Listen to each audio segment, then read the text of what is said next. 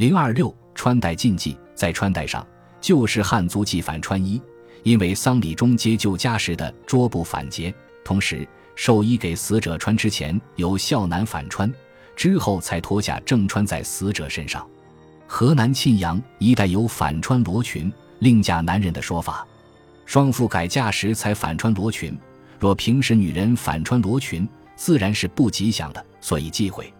旧时有人死后反戴帽子的习俗，据熊伯龙《吴合集》云：“无反玄关，未似死人服。”